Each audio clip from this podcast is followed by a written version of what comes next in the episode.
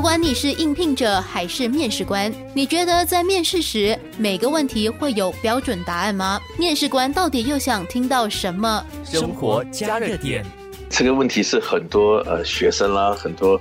客都很喜欢问我的哈，那其实呢，每个公司的行业不一样，每个主管的喜好不一样，请人的这个工作特质不一样，所以呢，并没有标准的问题，其实也没有标准答案。但是呢，他们都有相同的目的，问出到底你在三格，什么叫三格呢？资格指就是你过去的经验啊，你的学术成就，你的规格，你对这份工作适不适合，你的性格，你跟人合得来吗？考你这三格的表现。所以一个面试者呢，在面对不同问题的时候呢。你心中要有两个目的，一个就是不管面对什么问题呢，你要想尽办法突出你自己的优势，加深对方对你的印象。那么，对于一些听上去就是陷阱的问题，新加坡人力部核准工作优化人资顾问钟俊元觉得，应聘者应该如何更有技巧的应对？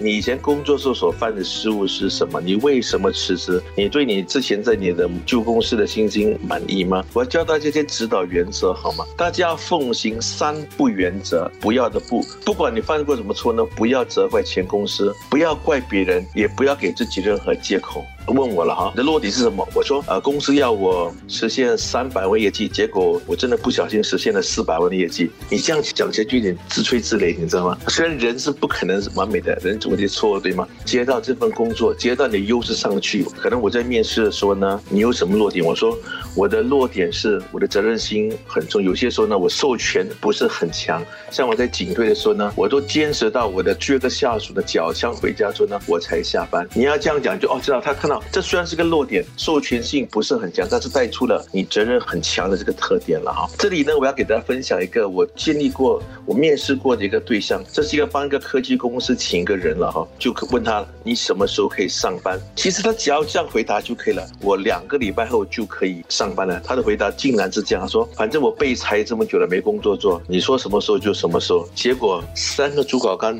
就摇头了。把他给刷掉，说他很负面，你知道吗？所以当被问及这个问题的时候呢，你什么时候可以上班的时候呢？我觉得你直接讲出你心目中的日期就好了。呃，为什么需要两个礼拜？你说，因为我跟他处理一些上课的东西，我可能对公司进一步了解，我才能够上班。这样的回答总好过我已经失业很久了，被裁很久了，没工作做，有工作随便什么时候都可以。不要回答这么负面了。当下如果无法给予正确的答案，对方或许是在考验你的临场发挥。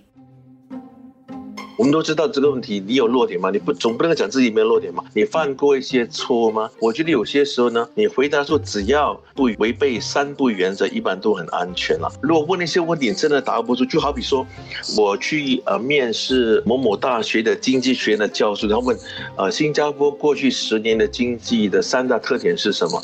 我是去面试这个教授，所以我答不出，对吗？我会尝试这样回答。各位听众朋友，不妨考虑我的回答方式好吗？我相信呢，你们问我这个问题呢，一。定对我的工作有很大的关系。我觉得呢，因为我的经验不足，我担心我这样回答的话，那答案是不正确的。但是我也担心说自己在没有准备情况之下呢，随便说一下影响你对我的对这份工作要求看法。所以，我我觉得请允许我给我点时间好吗？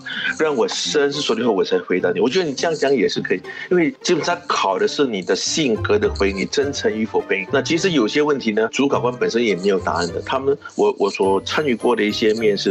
他经常看你的及时反应。有一次我们在面试销售员的时候呢，就来了两个是理工学院的毕业生，两个是我们灵活的工作人士了。老板就问这个问题的：你们要求的薪水是多少？他们都讲要求可能三千五吧。我们就问第二个问题：你如果自己是变成我的位置看自己，你值多少钱？很多时候这个时候呢，新加坡理工学院就会说了啊，其实两千八也 OK 了。你懂我意思吗？这这是一个信心题目来的。但我压抑的是一个灵活的小男生，他回答就像：我觉得我是一个值五万块一个月的人，因为我真的很拼命的工作。结果不用讲了，我们把他请进来，他还是连续三年表现最好的员工。生活加热点。